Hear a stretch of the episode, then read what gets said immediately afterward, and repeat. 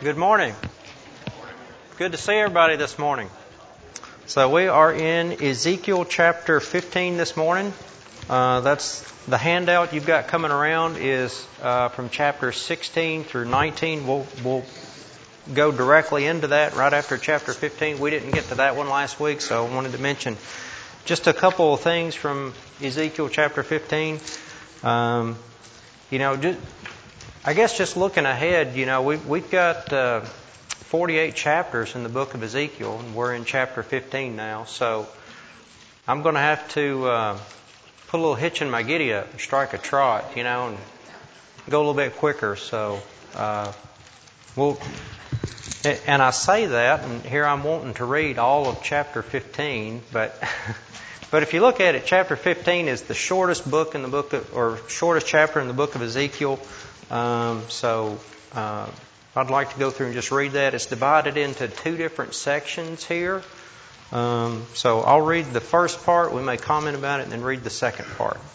So, um, chapter 15, verse 1, it says, Then the Lord, the word of the Lord came to me saying, Son of man, how is the wood of the vine better than any other wood? The vine branch, which is among the trees of the forest. Is wood taken from it to make any object? Or can men make a peg from it to hang any vessel on? Instead, it is thrown into the fire for fuel. The fire devours both ends of it, and its middle is burned. It is, is it useful for any work? Indeed, when it was whole, no object could be made from it. How much less will it be useful for any work when the fire has devoured it and burned it? Um, well, let's just go ahead and read all of it. Sorry. Okay.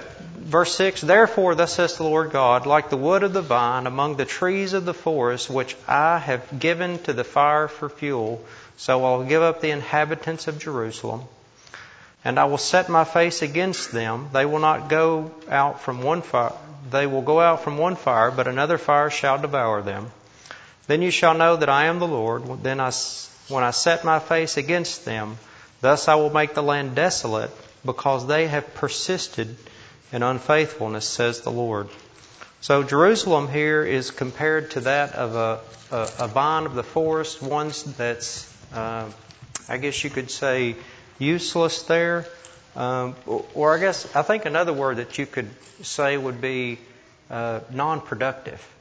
Um, you know, God set the, the nation of Israel in a location, in a place at the center of nations where they should have been an example to all the other nations in how to live godly. They had the law, they had God's commandments. Yet instead of that, uh, you know, from, from some of the previous chapters, what what were they doing? Right. Yep. Anything else? They weren't productive. They were performing all of these adulterous acts. They were in in these. They were sacrificing children to these to these other idols. So they had shed much uh, blood in the land.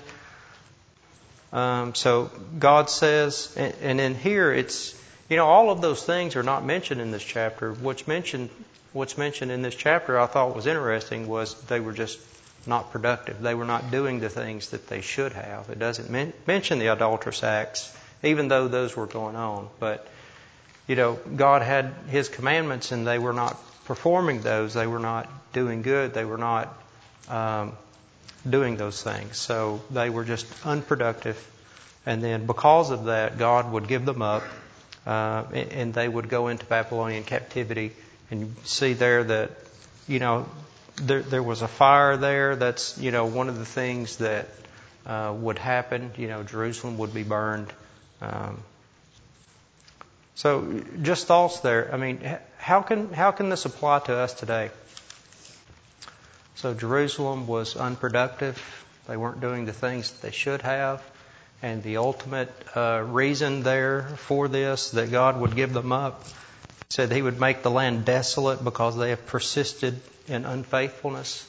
Unfaithfulness, we, we read about that in chapter 14, I think along, verse, along about verse 12, where it said, God said, if a, if a land sins against me with persistent unfaithfulness, I will stretch out my hand against it uh, send famine upon it, cut off both man and beast from it. Any?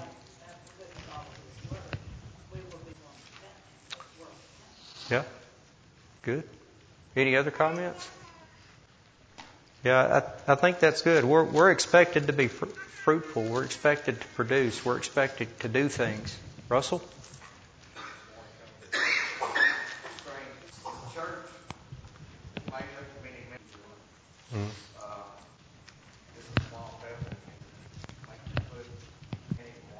Mm. Good. Yeah, we're expected to use our talents as God has given to us. Yeah. So we're not only not supposed to do the bad things, we're supposed to do those things. Use our talents. Yep. Yep. Okay. Good. All right. Any other comments? Any other thoughts?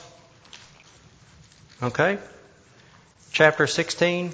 Um, and if you look at chapters 16, 17, and 18, so chapter 16 kind of looks at, you know, when we're going through this, we're looking more at, at, at a historical, uh, I guess, view of Israel, uh, where we're looking at, if you look at the first verse there, or the second verse, uh, verse six, or chapter 16, verse 2, it says, Son of man, cause Jerusalem to know her abominations. So the things that are going on there in Jerusalem, Ezekiel is going to tell, okay, this, these are the abominations. These are the things that, that are going wrong that shouldn't happen.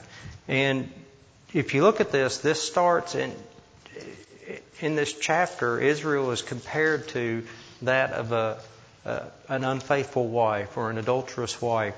And it starts from the birth. So as, as this comparison is made, we're talking about the Jerusalem or that nation, but it's compared also to this woman at the same time. And it starts at birth and then goes all the way through to a covenant relationship that she will have with God, which she actually, which she ends up breaking.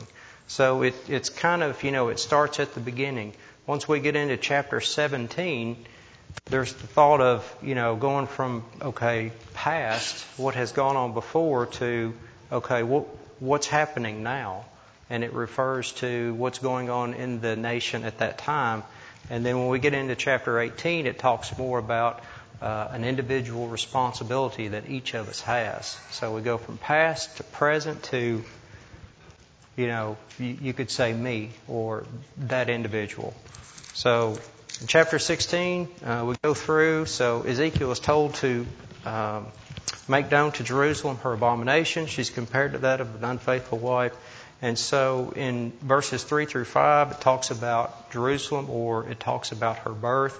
How that when she was uh, born, no one had compassion on her, but it, it says that she was basically cast out into an open field and she was loathed, which what would happen if if a child was was that was done to a child, the child would live. If they were just cast out into an open field, no. Right, certain death, right? If a, if a child was born cast out into an open field. So no one had compassion on her, but God passed by in verses 6 through 7. God had compassion when he uh, passed by and he saw her struggling and said, and God said to her, live. The only reason that the nation had existed or became a nation was because God had allowed it. Remember, God is always in control.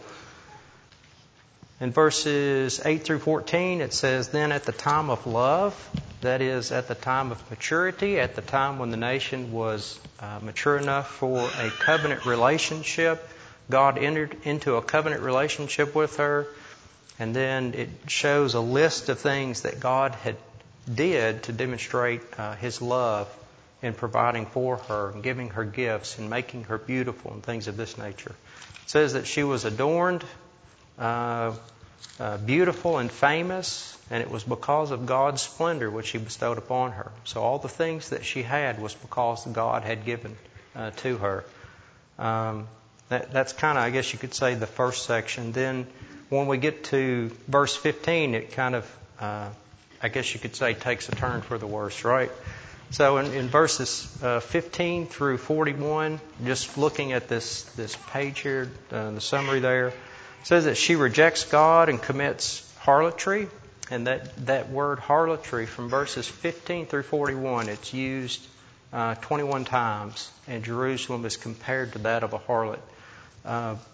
I think that's about as, as much of detail. We'll get into that. Uh, if you read through the chapter itself, God is very, um, what's the word, explicit in, in how He compares uh, Jerusalem to that of the adulterous wife. So there's little room for the imagination once you get to reading through that.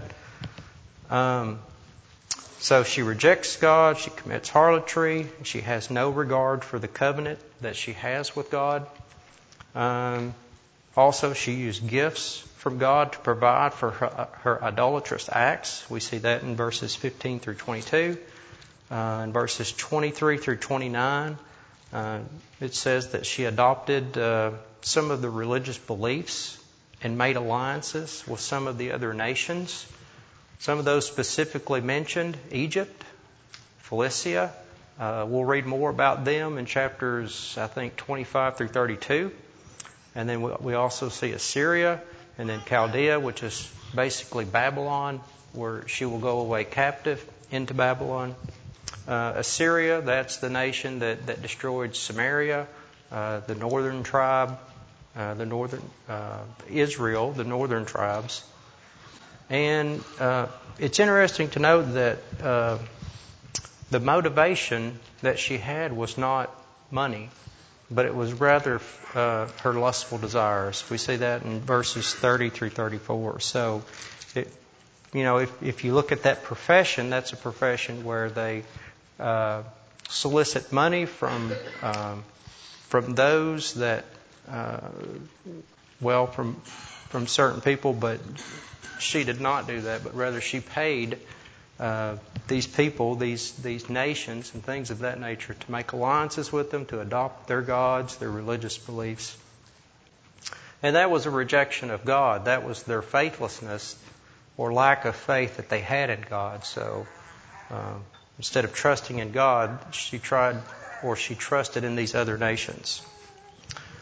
Verses 35 through 43, uh, this is the punishment uh, that God says that He will do.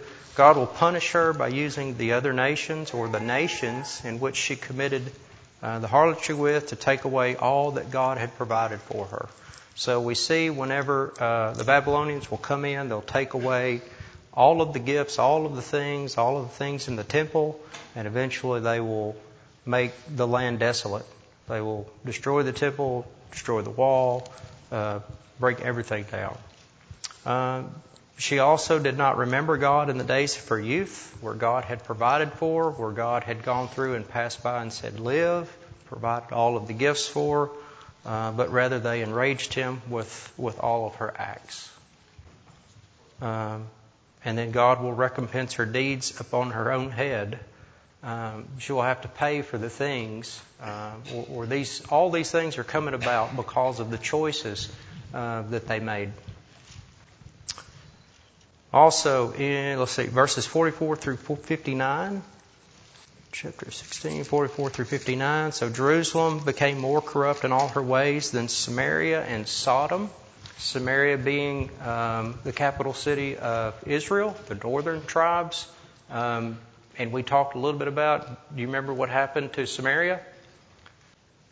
They became corrupt. They were um, idolatrous, uh, committing these things. And, and what did God do with Samaria? Do you remember? Took them away captive by the Assyrians. They would no longer become a nation. They would they would not um, I guess you could say, uh, returned from that cap- captivity, so they were taken away. Uh, and then Sodom. What happened to Sodom? Right, they were completely destroyed. Right. And so we see it, and, and you know, the, the, the, I guess you could say Judah or Jerusalem knew these things, they saw these things. They had those nations or those tribes or whatever as as an example. The, the city of Sodom, also Samaria, they were an example. You know, they she, you know Judah should have learned and saw that okay, the acts that they had committed resulted in this. You know, I, I, sh- I should avoid that. I should not avoid these things, and I should do the things that God wants. But she didn't learn that lesson. And it also goes on to say that Sodom was more righteous than Jerusalem was, in that the, the wicked acts that they were committing, uh, she made Sodom look more righteous or appear righteous. Uh, also, God will deal with her as she has done, that, you know, the consequences of the actions that, that the nation is taking. Um, and they despise the oath and they broke the covenant that they had with, that they had with God. Um, so, kind of, I guess you could say, a little bit of uh, a little bit of gloom there as, as some of the, the things that are mentioned there in the book of Ezekiel, but in the last verses there, verses 60 through 63, uh, it says that God will remember and He will reestablish uh, His covenant with Israel, and God will provide atonement for all that they had done. So in 536, whenever they come back from Babylonian captivity, God gives them back the land of Israel, and they're there. And, you know, in talking, you know, throughout this chapter, looking at Judah's or Jerusalem's unfaithfulness to God, we see in the last three or four verses there that despite that, God is still faithful himself. So he remembers his promises. He will keep his promises, and he will bring them back. He will um, save them a remnant so that they will come back. And we look back at the promises that God had made with Abraham, with David, you know, in Genesis chapter 22 and also 1 Samuel or 2 Samuel chapter 7. 2 Samuel chapter 7. So the promises uh, that God had made. So God is faithful despite their unfaithfulness. So, thoughts, questions? Any lessons for us? Yep. Yep. Yep. Despite our unfaithfulness, God is still faithful, keeps His promises. We can count on that. We've seen it several times. As Hiram said this morning, you know, these things were written for our learning. Okay. Anything else? All right, good. All right, chapter 17. So there, there's a, a parable or riddle here. It's mentioned both. Uh, God says that Ezekiel is to pose, a, to pose a riddle to them and speak a parable to them. Uh, and we're, we're looking more in this chapter. You know, in chapter 16, we look more at, you know, the beginning of, of, of Israel as a nation or Jerusalem, at her birth, looking at the things, I guess you could say, the, the fathers have done now we're looking in chapter 17 at the here and now. So while Ezekiel is writing this, we're still in the sixth year of the captivity. Uh, the seventh year won't start until we get into chapter 20. So this is three more years, I think, until the siege. Five more years before Jerusalem is destroyed.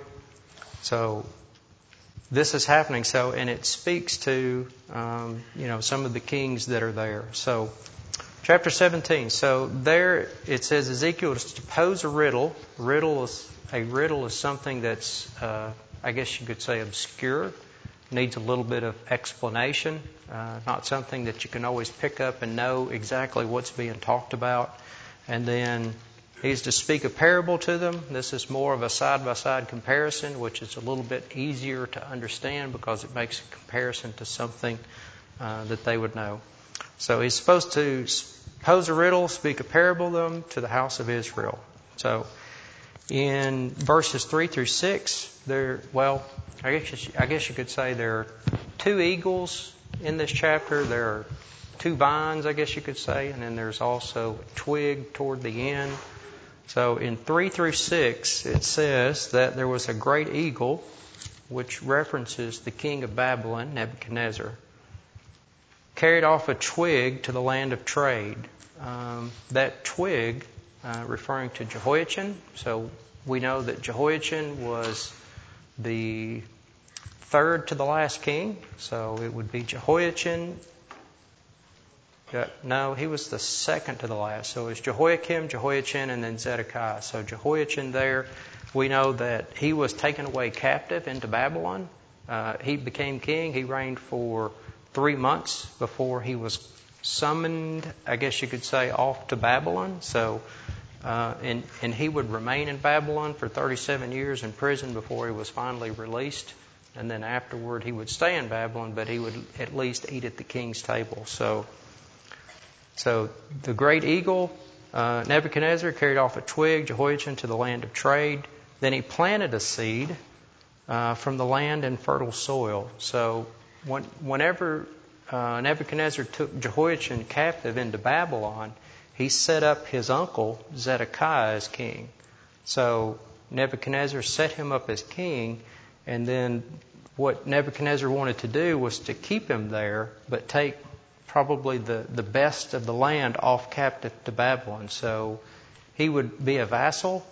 Uh, he would report to, I guess you could say, the king of Babylon, but, but initially uh, there was a, uh, I guess you could say, a covenant made between Nebuchadnezzar and Zedekiah that he would stay there in the land, um, which eventually would be a covenant that he would break uh, as well.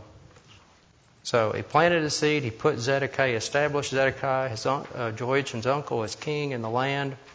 And also, it says that instead of a willow tree, he set it up as a willow tree uh, and it became a spreading vine of low nature. This is all found in verses 3 through 6. Uh, its branches were toward him. So, uh, I guess you could say Zedekiah, the one that was set up, his branches were toward the, the, the eagle, Nebuchadnezzar, but then his roots were under him. So, you don't know what his roots are doing, right? Then in 7 through 8, verses 7 through 8, we see another great eagle. So this is another great eagle. This is referred to uh, Pharaoh Hophra. So as king of Egypt, Pharaoh.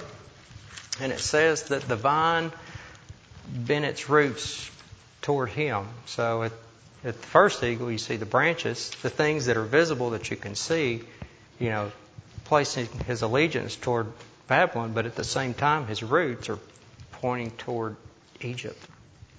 Uh, so this is the, the riddle, I guess you could say the parable that's posed, and then in verses 11 through 21, God through God goes through, or Ezekiel explains exactly what's what's going on there. So we see Nebuchadnezzar came to Jerusalem and took its king, which is Jehoiachin, and the princes carried them off to Babylon. And this is after he was he reigned for three months. So he's carried off to Babylon. And then he took the king's offspring, which we had talked about Zedekiah, and he made a covenant with him.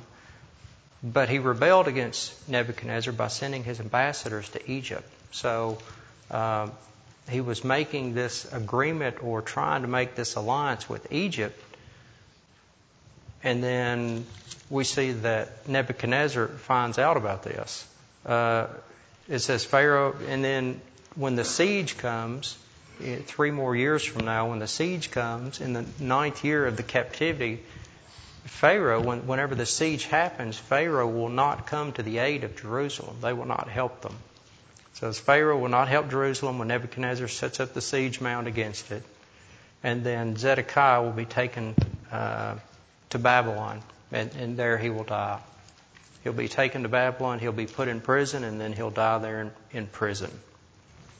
Uh, and then in the last uh, few verses here, in 22 through 24, we see the, the hope, uh, a future hope, hope of future blessings.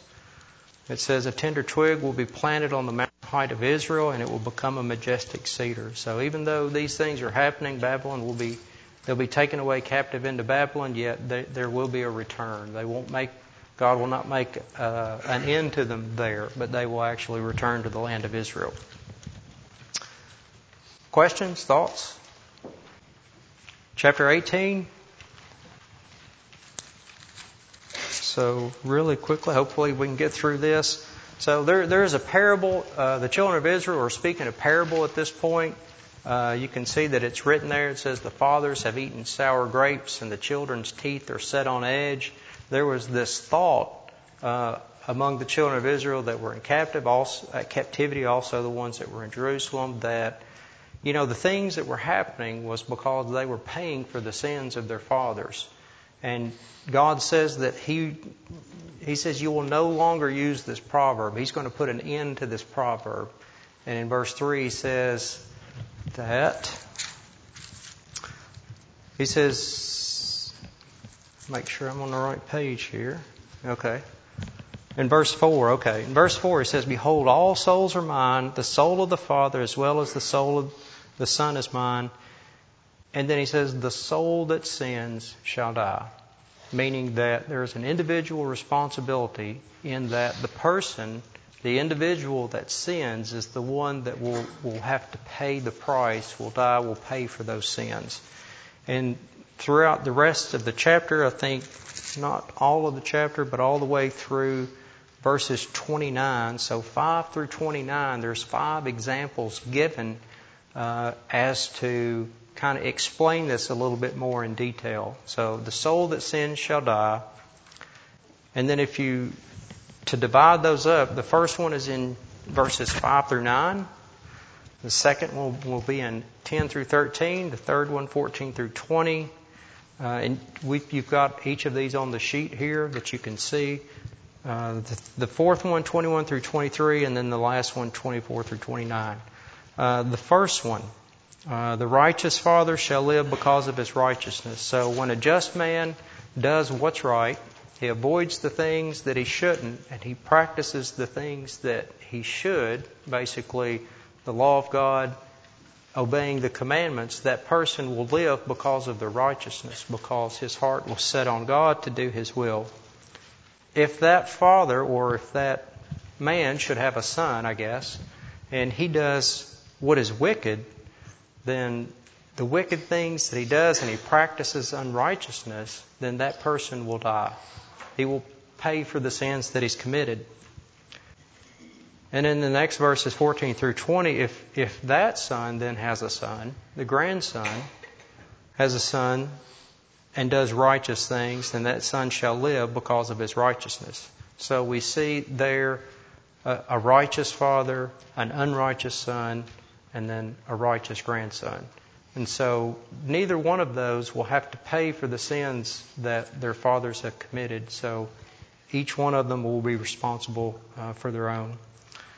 And then also we had talked about, I think Chuck mentioned last week about the righteousness is not transferable either. So, you know, even if a father has done righteousness, then that won't be counted as righteousness for the son. It's an individual responsibility.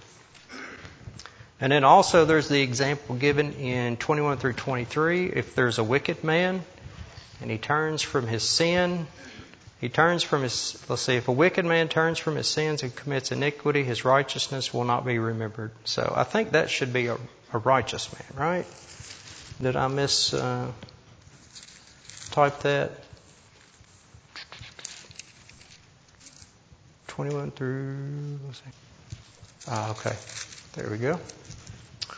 So, verse 21, uh, let's see. If a wicked man turns from his sins in which he has committed and keeps my statutes, okay. So if he turns from his sins and he keeps his statutes, but does what is lawful, he shall surely live, he shall not die. Okay. So if a wicked man turns from his sins and practices righteousness, he will not die. And then also the other thing, if, if a righteous man turns from his righteousness and commits iniquity, the righteousness which he uh, which he did will not be remembered; he shall die. So uh, it, it's important to be, uh, I guess you could say, faithful until death. Uh, thoughts. And then very, very quickly, the very last thing, uh, 30 through 32, it says God will God will judge according uh, everyone to his ways. God wants them to repent and get themselves a new heart and a new spirit. Uh, we read about that, you know, God giving them a new heart uh, back in chapter 11. Here, it's more of their responsibility uh, for what God has provided to have to get themselves a new heart, a new spirit, and also God has no pleasure in the death of the one who dies, but wants them to turn and to live. He wants them to repent uh, and to obey His commandments. So, thoughts? No. All right, good. Thanks a lot.